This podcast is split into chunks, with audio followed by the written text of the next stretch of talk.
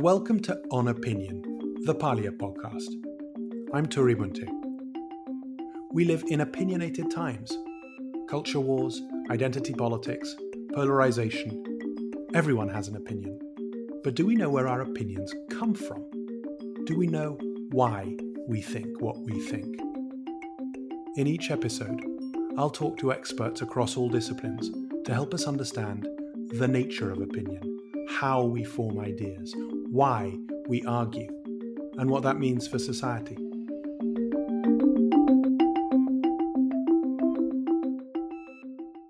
We are thrilled to be talking to Hector Garcia, who joins us from the US today. Hector is professor in the Department of Psychiatry at the University of Texas and a clinical psychologist working with veterans.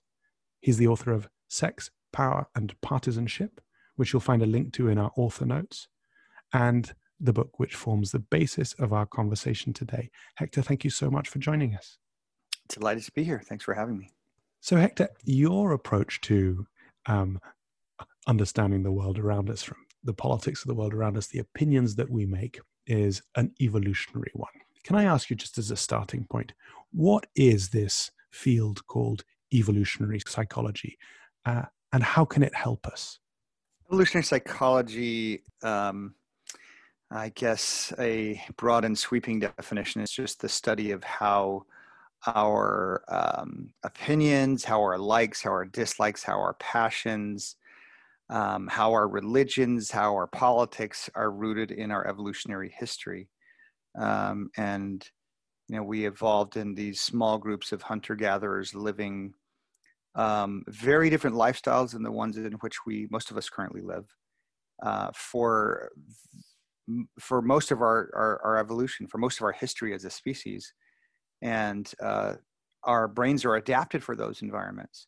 The modernized, industrialized world that we live in today is is just a, fr- a most minute fraction of our history. So um, we carry forward a lot of the adaptations that we evolved for our ancestral environments into the modern day.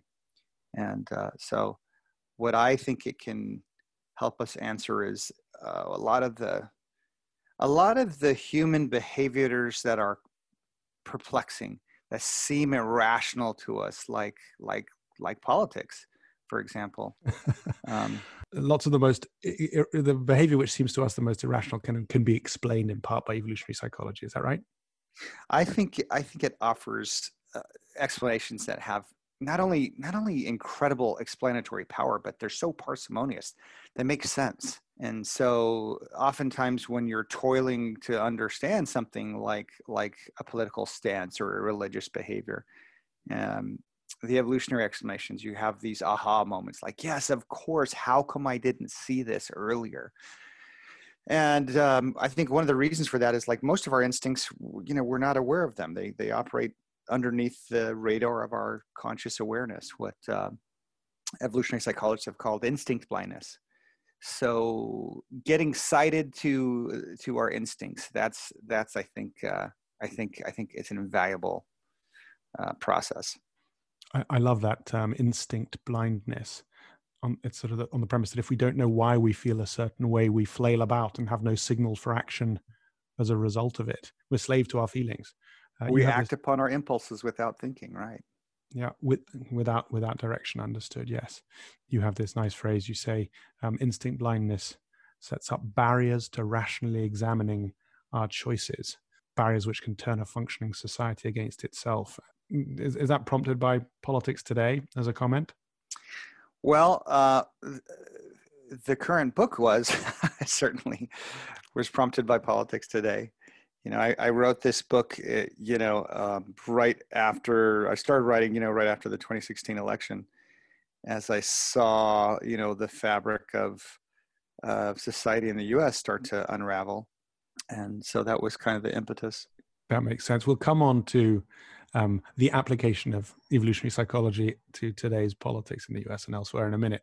Um, but I want to I want to front load the fact that evolutionary psychology has, in certain circles, got a bad name. it's considered essentialist it's considered to be i think somebody some some people describe it as just a series of just so stories like how the whale got its hump or how the crocodile got its teeth or whatever it is. They're these kind of gestures into the into the past which are difficult to test out.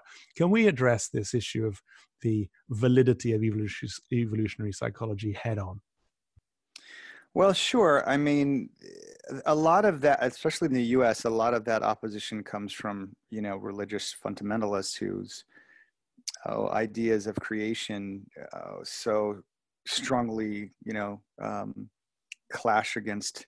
If you don't uh, agree with evolution, evolutionary psychology is never going to fly. That makes sense. And, and that may sound kind of more foreign to somebody in the UK, but believe it or not, it's a, it's a, it's still a giant debate in the U.S. Absurdly, into my in my opinion. But but yeah, so there there are there is such a thing as just so stories because it sounds logical. You know, somebody might say, well, it's just evolutionary, but the idea is to back it up with uh, with with the data, to look at the empirical literature, to conduct um, research for your hypotheses, and and there are uh, many testable theories in evolutionary psychology, falsifiable theories you talk specifically about a sort of a dual misreading of, of evolutionary psychology the moralistic fallacy and the naturalistic fallacy. They seem to cover both bases super well. Can you help us understand those?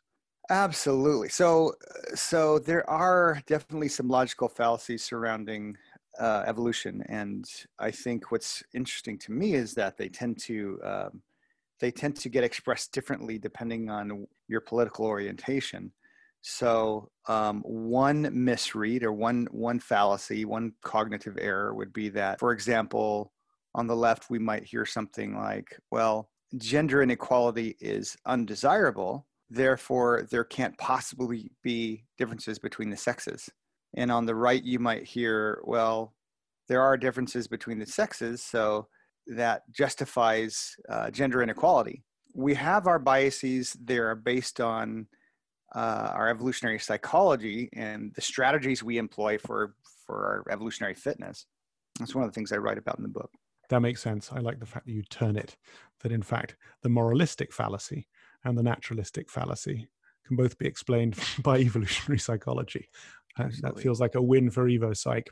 Um, mm-hmm. Okay, jumping in straight into our politics. Help me understand how evolution explains our politics. Well, one of the biggest questions I sought to answer was where partisanship comes from, where political partisanship comes from. Because, I mean, as the whole world has been watching, uh, our, our, our evolutionary, well, our, our political orientations, our political behavior can, can be irrational, can be so heated, it can be so fuming. I mean, it will send people who were otherwise um, countrymen getting along fairly well to fighting each other in the streets and and oftentimes that that division happens across partisan lines. So my endeavor was to say to figure out okay what what is what is political partisanship where does it comes from? So there there are many ways to answer that question.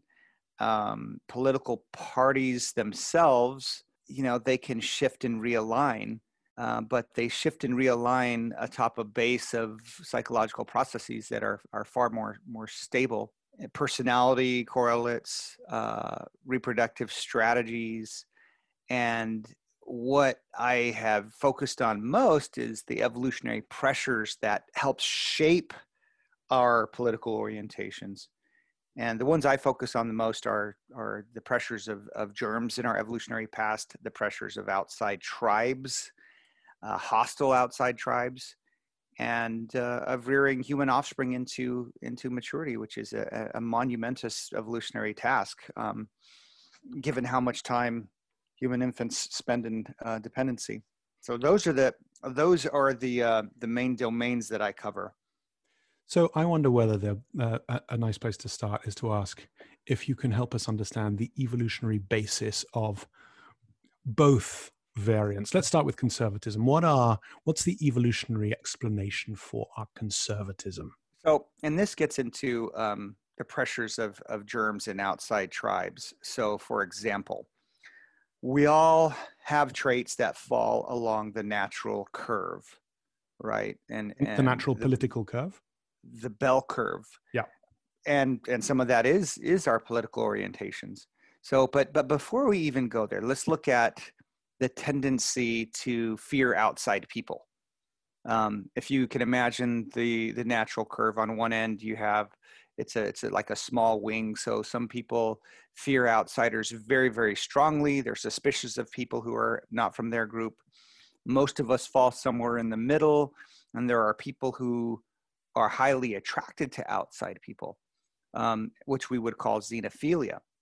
So on one end, xenophobia, on the other end, xenophilia. Um, and the idea is that in our evolutionary past, there were there were benefits and and drawbacks to to being drawn to outside people or conversely being suspicious of outside people. Outside people could be hostile. They could spear you if you walked over the mountain to talk to them. But on the other hand uh, they may have had uh, goods technologies um, mates you know um, resources that that could benefit our evolutionary fitness so the interesting thing and this is a very robust research finding across the globe, is that when you use uh, where somebody falls on this continuum of xenophobia, xenophilia, it predicts pretty strongly where you fall on in, in terms of political orientation. The more xenophobic you tend to be, the more politically conservative you tend to be, and vice versa for xenophilia uh, and, and political liberalism so that's that's one of the ways um, that our evolutionary uh, history uh, explains uh, can help us explain political partisanship and and you know all the all the tendencies that we see uh, therein. So that's I suppose there's a there's a germ element, there's an opportunity element, etc. But so is the suggestion that we can't be one and the other, we have to be one or the other? And that's a great question that is a great question. I think i think people worry that if we start to understand if we start to give up any any ground to our you know our evolutionary tendencies our instincts our genetics that that we are beholden to them.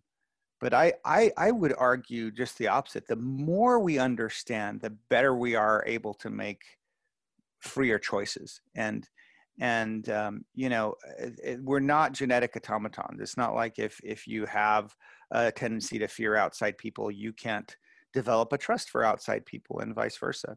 You know we we are incredibly adaptable. So when we when we look at these trends we have to think probabilistically right? So in general there are these tendencies. There's always exceptions and there's there's you know with with some limitations there's there's there's room to adapt and to learn and to and to change. Okay so on the one hand you've got so let's we, we start with germs uh, opportunities disadvantages of engaging with with others. Is that the only key piece? Is it all is it is the split between conservatives conservatism and liberalism as it's understood by evolution only really about openness to new experiences? Or is there also I think there's also there's perhaps also another element which is around hierarchy versus equality. There's a difference there as well, isn't there? There certainly is. And since you've mentioned germs, let's just for your listeners, let's go back and describe what we're talking about. So, another um, trait that falls on the natural curve is fear of germs. There's some of us who fear germs very strongly, and some not so much that also predicts where you fall on, on in terms of political orientation. So the more fearful you are, the more politically, politically conservative you are. Um, generally speaking, and, and vice versa for people who don't fear germs as much. Um, and it's it's no surprise that fear of germs and fear of outsiders uh, are correlated because in our ancestral past, the biggest vectors of disease were those outside our tribe who carried pathogens for which we may not have a genetic immunity. And, you know, something as simple as the common cold could wipe out an entire population. Or coronavirus. Um, so, or coronavirus. So just, so just to repeat that, if conservatives, and it's not just fear of germs, it's fear of lots of things, isn't it? So conservatives tend to be motivated more by fear um, of outsiders, of germs, etc. That has served a tremendously valuable um, function throughout our history in protecting, in sort of inhibiting the instinct to run out and greet the foreigner with their spears and their smallpox, um, and therefore protecting those those those communities. So that's the function of fear, sort of embedded in conservatism, which we see historically through evolutionary well psychology. said. Yeah, exactly. Yeah, yeah. I think you you you explain that, summarize that nicely. What's the correlate on the liberal side, therefore, around if fear is a determinant of conservatism or heightened fear? What's the what are what are heightened um, tendencies on the liberal side? Um, well, a, a, a, psychological trait, another psychological trait is openness to experience. Um, so, um, and, and openness to outsiders. Um, you know, humans have, have, um, have uh, emigrated across the whole world. I mean, we've, we've managed to spread across the entire globe and that being openness to outsiders, being openness to outside experiences, to leaving the natal group, to exploring, um, that's what's what has driven that. And there are benefits to that as well you know um, like we talked about you know novel genetic material new environments new resources. So so that's one of them. One of the traits that sort of facilitates that is is uh, understanding other people's minds like having a good theory of mind which uh, means like understanding other people have thoughts intentions desires which tends to be more pronounced in people on, on the liberal end of the spectrum, um, greater empathy, because that is a function of understanding other people's minds. And, and you can see, you know, uh, I think a pretty stable um, character of liberals is that they tend to, perform, you know, support policies that, that, that help the poor, the disenfranchised, and, and that's, I think, one output of that of that tendency to to be able to mind read, to understand other people's thoughts, and to have you know compassion for them. And that's not in any way to say that people on the conservative end, you know, can't understand other people's minds or aren't compassionate. They are, but uh, you know, it's a matter of of degree. And and even though that we share far, far, far, far, far more similarities than we do differences across across the political spectrum those those slivers of difference explain a lot about what divides us and that's why i focus on them so just briefly help me understand how um, an advanced theory of mind would help in exploring new things discovering new land engaging with new uh, experiences well imagine if if i uh, if you're somebody who's who's traveling in a small group across across an unknown landscape and you come across you come across a foreign people who speaks a different language who may have different customs to be able to understand their their thoughts their intentions to be able to extrapolate from their from their uh, body gestures and tone of voice you know to understand other people's minds would facilitate that and um, you know indeed that's a key you know the one of the things we see in people who are xenophilic is more likely to engage in world travel, more likely to explore other cultures, um, more likely to, to eat food at a at a ethnic re, you know restaurant. Um, um, so, you know, understanding other people's minds would would help um, engaging with with people who who you don't share you know genes or, or language common language it's both positive and negative on the one hand understanding people's minds helps you empathize with them and therefore renders them human makes you less frightened of them but also well, it's probably also a skill in not getting into very dangerous arguments with them too is that right? Absolutely, absolutely. Gotcha. I would say so. It so. works positively and negatively. I understand. Okay, so we've talked about one key difference between liberals and conservatives, which is, I suppose, the fear instinct on the conservative side, the openness to experience on the liberal side, xenophilia versus xenophobia. But there's another key differentiator between conservatives and liberals today, which is on the conservative side, a respect and support for hierarchy and authority. And on the liberal side, much more interest in, I suppose, egalitarianism. What can evolution teach us about the causes of those cleavages? So yes, that is that. Those are definitely great predictors of of where one would fall on on the continuum. Um, so there are a couple of uh, kind of foundational instruments used to measure the underlying psychology of uh, of our of our political orientations, and one is called social dominance orientation, and that's the extent to which you wish for your group to be dominant over another group, to have an advantage. And what I find very interesting is that across the globe, across religions, across cultures, across socioeconomic status, it's it's by far men score far higher on that. And one of the things that I point out in my book is how our political orientations are based on our reproductive psychology, our reproductive strategies. David Buss, who is a uh, evolutionary psychologist at the University of Texas, has done some fascinating worldwide research that, by this point, may be a truism in all of our minds. But, but what he has found was that, um, again, across every culture, men on average prefer uh, more more mates than than women. Women tend to prefer quality in their mates, um, where men tend to take a quantity strategy. Men are far more willing to engage in casual sex um, and tend to express a preference for more partners. Um, and this is based on just our, our potential reproductive output. So when you think about it, it, it would benefit men far more than it would benefit women to think in, in inegalitarian terms, to want more than their competitors. And so, um, you know, we see some of these some of these tendencies embedded in just our own physiology.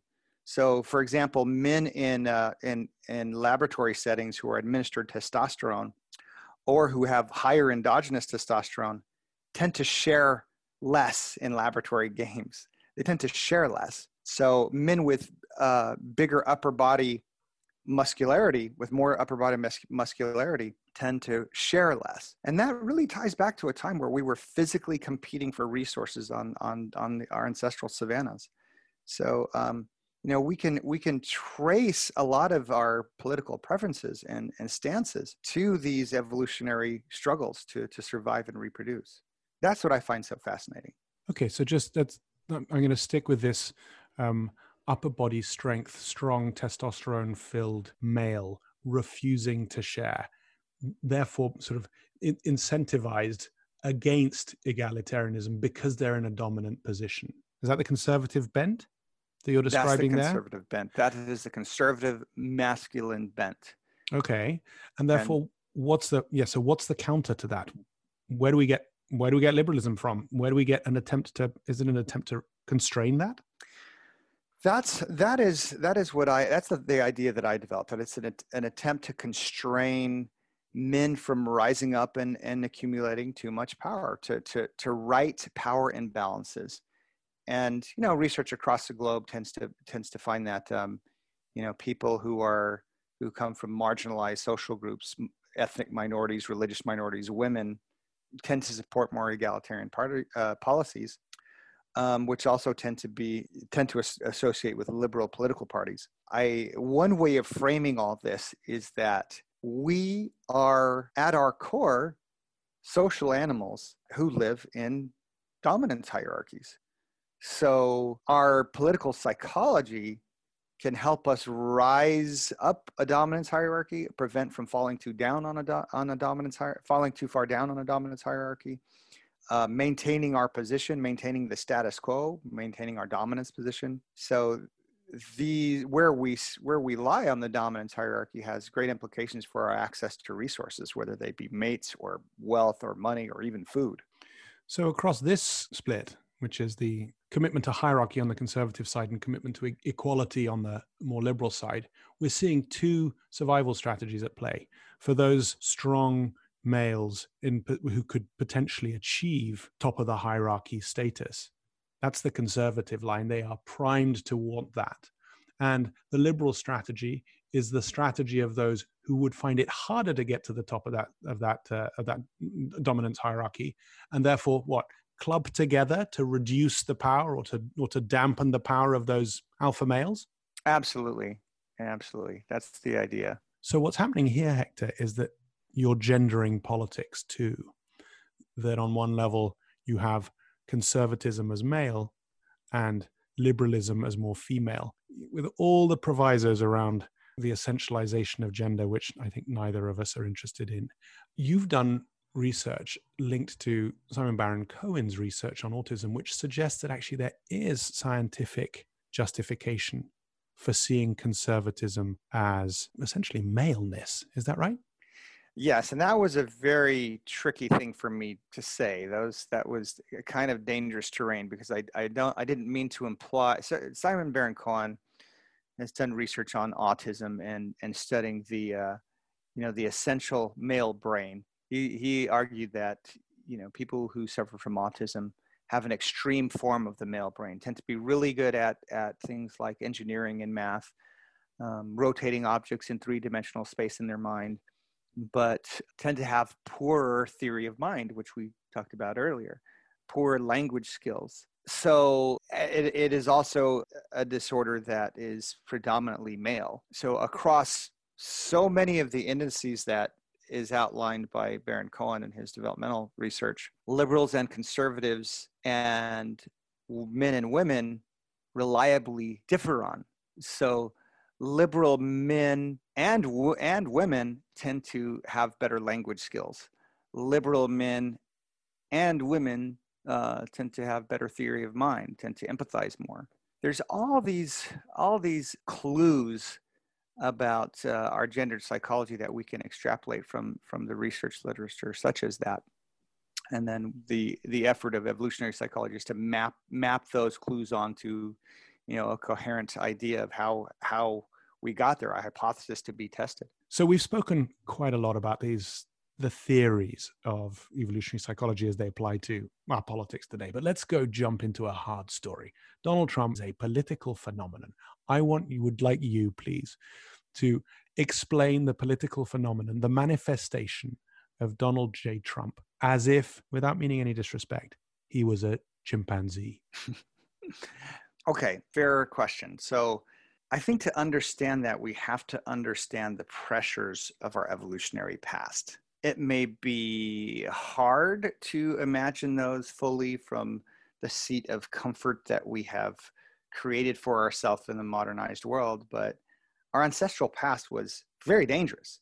For one, swarming with predators, swarming with predators that could take us out very easily swarming with outside tribes. And you know, there's a lot of research showing that um, intertribal warfare was was uh, far, far, far more common than than it is today. We were often um, uh, conducting raids on one another, killing all the men, taking the women as their prizes of war was was a common practice among among tribes. So in that environment, it paid to ally oneself with big allies, right? The big strong man who's going to protect you who's going to protect you against outsiders. Whether we talk in terms of proto-humans chimpanzees or even you know just just modern humans living in in a, in a very dangerous world there's a draw to, to big testosterone filled strong men. And so we can we can see that draw that draw um, when we do research on preferences in our political leaders.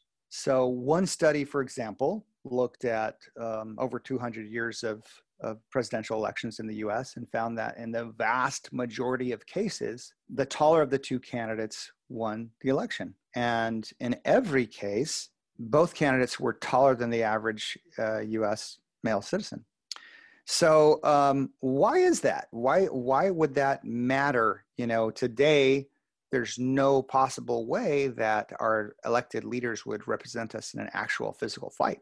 But it, it, it's no surprise, it, sh- it should be no surprise then how leaders talk about their role and their ability to protect us, uh, you know, when, when uh, during a, a political campaign. So Donald Trump, for example, often talked about how big he was relative to his political opponents. Little Marco Rubio, yeah, Sleepy Joe. Little Marco Rubio. Like... He called uh, he called Jeb Bush weak and uh, Ted Cruz a pussy um, right.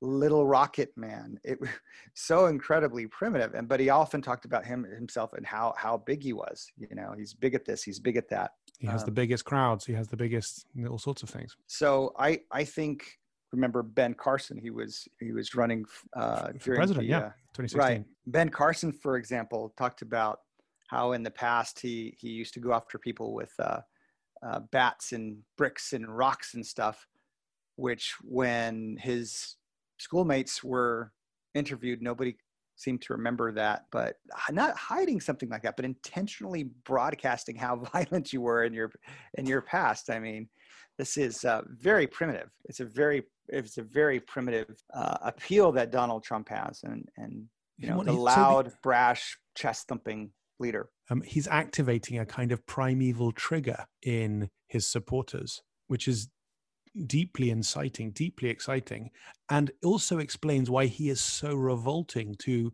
um, the egalitarians because he's the very opposite. He's exactly the kind of thing that egalitarian liberals were designed evolutionary to protect against.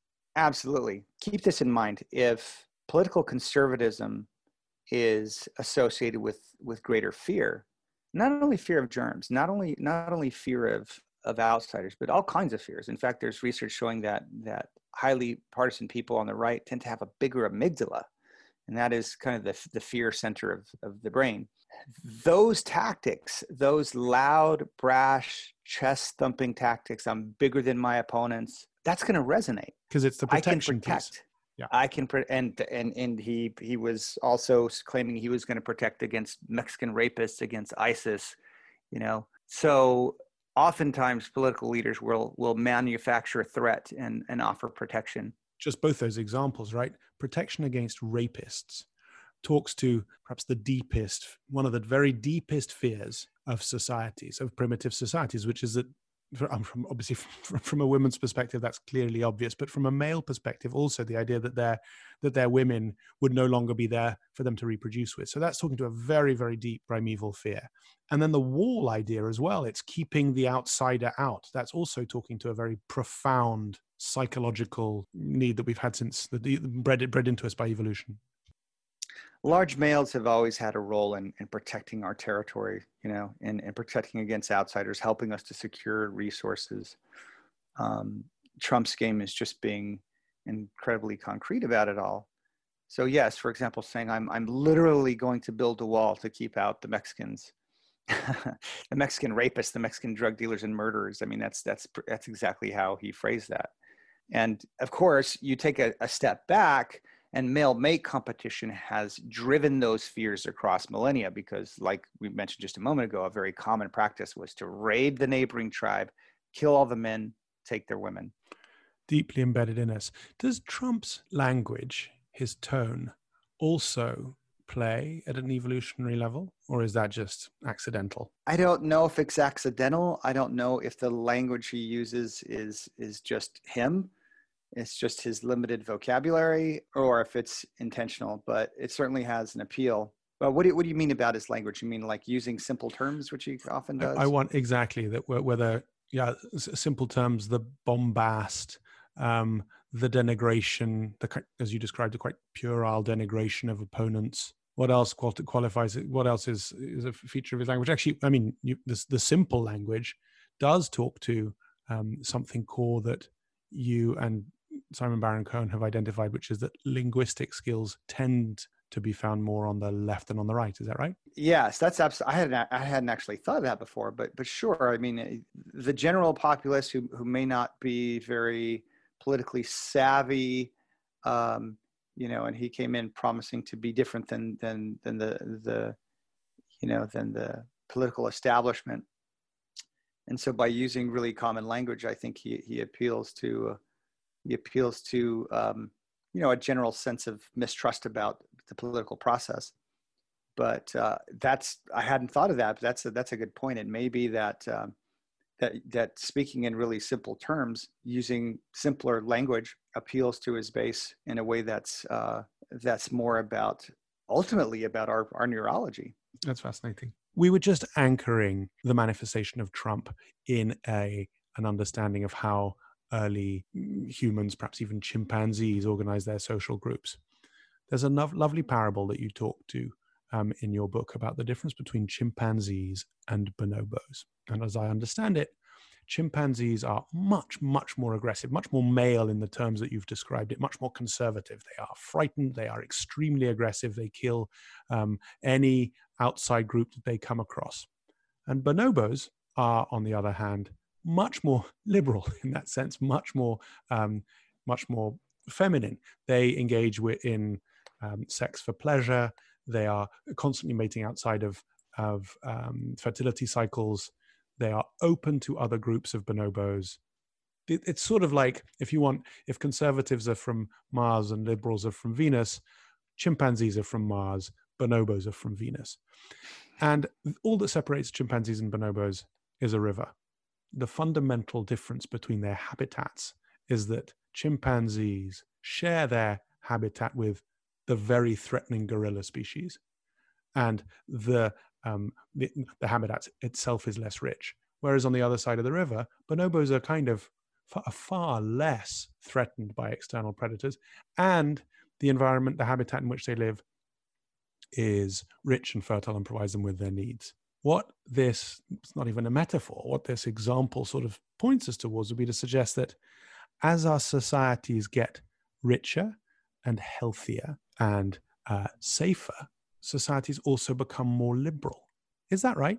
Well, um, Steven Pinker certainly makes a, a, beautiful case for that in um, in in both of his recent books, uh, "Better Angels of Our Nature" and "The Enlightenment uh, uh, Enlightenment Now." But uh, again, we we still carry over these instincts to compete with one another uh, for scarce resources. I mean, one of the things that we can have come to understand more and more is that scarcity in our evolutionary past has has driven intergroup conflict. We can look at the strata and and you know tell whether there were droughts during a particular area where there were more massacre sites found, or evidence of starvation in in the the bashed up skulls and bones that we see in in massacre sites. Um, that I think prompts um, an important question that I always try to ask, you know, do to what extent do our instincts continue to serve us in the worlds that we have created for ourselves? Because much of our, how can I put this? Much of our our tendency towards intergroup inegalitarianism, to competing violently with outside groups, to turning inward to the tribe and uh, being hostile towards outsiders, was much of that was driven by by a savage struggle to survive when we were much much more at the mercy of nature than we were than we are today when we were using stone tools when we were following the herds around. Uh, migratory patterns could change and we'd be in big trouble. Now nature is at our mercy and we can feed the world in excess so how does it still benefit us to be that way does it still benefit us to be close to other groups um, we're moving towards a uh, a community of, of nations uh, interfacing on so many levels, whether we want to or not. And we carry this ancient psychology forward. So that's why I think it's so important to understand our evolved psychology.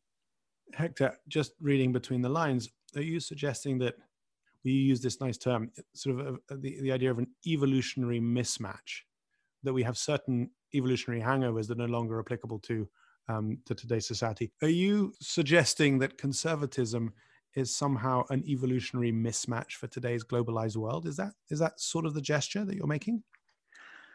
I don't believe, I, I don't necessarily think conservatism as a whole, but certain features of conservatism like xenophobia. I, yes, I do think that's that's a mismatch. I mean, how much bloodshed has our have our xenophobic tendencies led to over the centuries? How much destruction? Um, fear of germs. I mean, back when we had no such thing as antibiotics, back when we were blind to this microbiologic world around us, um, uh, didn't have vaccines. Fearing outsiders was was healthy, you know. Like you said, it was advantageous. But now we we we do have vaccines and antibiotics. We do understand what basic hand washing does. Does it still serve us? I mean, it's an open question. It's a complex question, but I think we need to ask difficult questions. Yeah, of course we do. Um, what would a conservative say in response to your suggestion that they are an evolutionary hangover, that they're sort of the missing link. What would the what would the conservative response be to this? Um, well, I can tell you what the responses have been. yes, that that liberals are naive about the world. That the world, really, you know, that uh, the world is far more dangerous. That that liberals are just, and you know, it's it's probably obvious now. You know that I'm I'm I'm more uh, left leaning in my political orientations, but like so many other scholars. But you know, probably that liberals are naive. They're they're not aware of the dangers of the world. They're they're weak and effeminate. That's that's that are some of the criticisms that I've heard. So so so that actually that a conservative would say we still live in a version of the jungle or steppe where we evolved our political tendencies. That would be their argument. We're still there, and whether it's you know ISIS or the Soviet Union or China or something else, we need we need conservatives to lead us against against external threats. against those threats. Yeah. And see, the thing is that powerful moneyed interests will prod these tendencies to get what they want. You know, they understand our evolved psychology. They understand how fear motivates us to do certain things, like like our voting behaviors.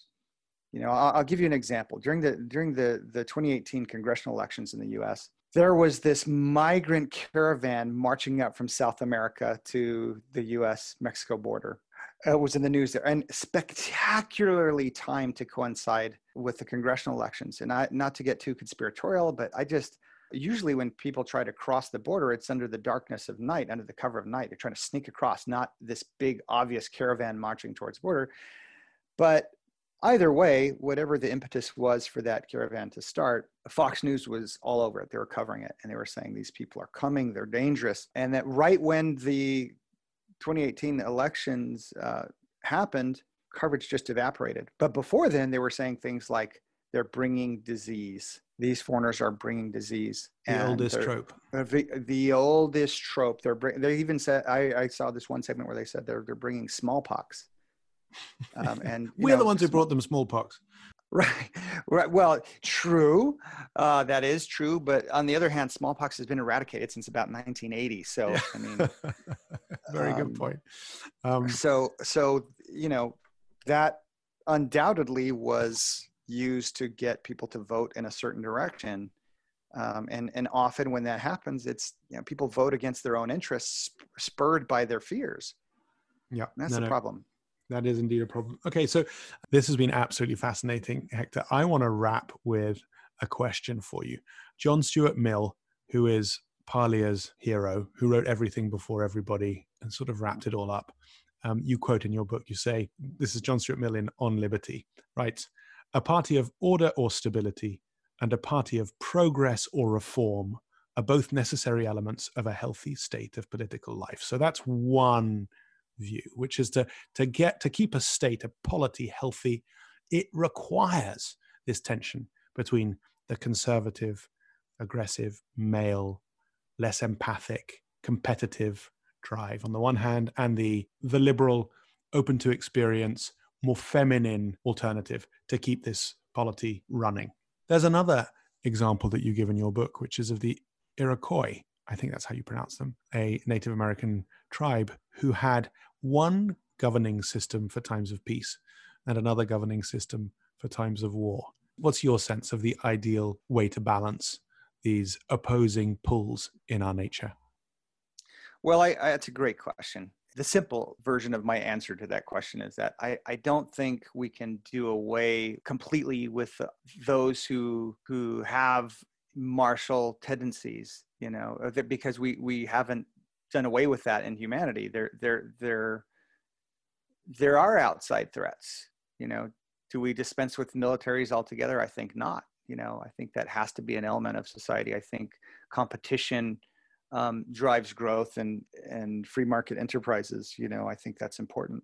But how much do we give the acquisitive, uh, aggressive males who uh, kind of are operating by an evolutionary driven winner take all philosophy how much do we give them control do you know how much do we have them in the foreground um, i think if we give them unfettered control that causes problems you know and so so do we holster them? So the Iroquois, what they did is they they would have different um, different leaders for peacetime and for wartime. And in wartime, the the wartime leaders would would have more control, but then they would be pulled back.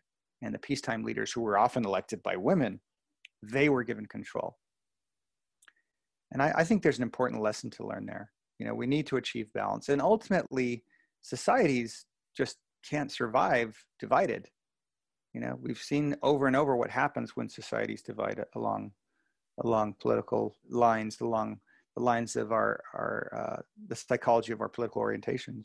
So we have to find some way to interface that's that's healthy. We thought the answer was democracy. I wonder whether there are that that itself is being contested. I think democracy is is is the answer, but it's it's uh, it's an experiment that often needs um, tuning, and we're learning as we go along. We are indeed, Hector. This has been fascinating, um, deeply instructional, um, and um, and at times terrifying, which is exactly what a podcast should be. Thanks so much for joining us. My pleasure. Thanks for having me.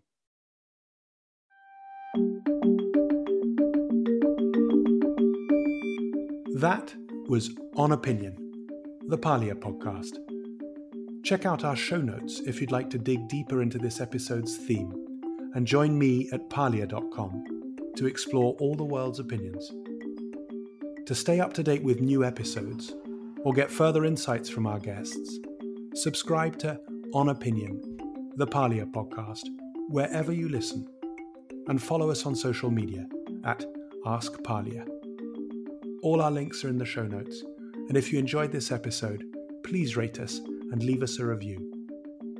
Thank you for listening.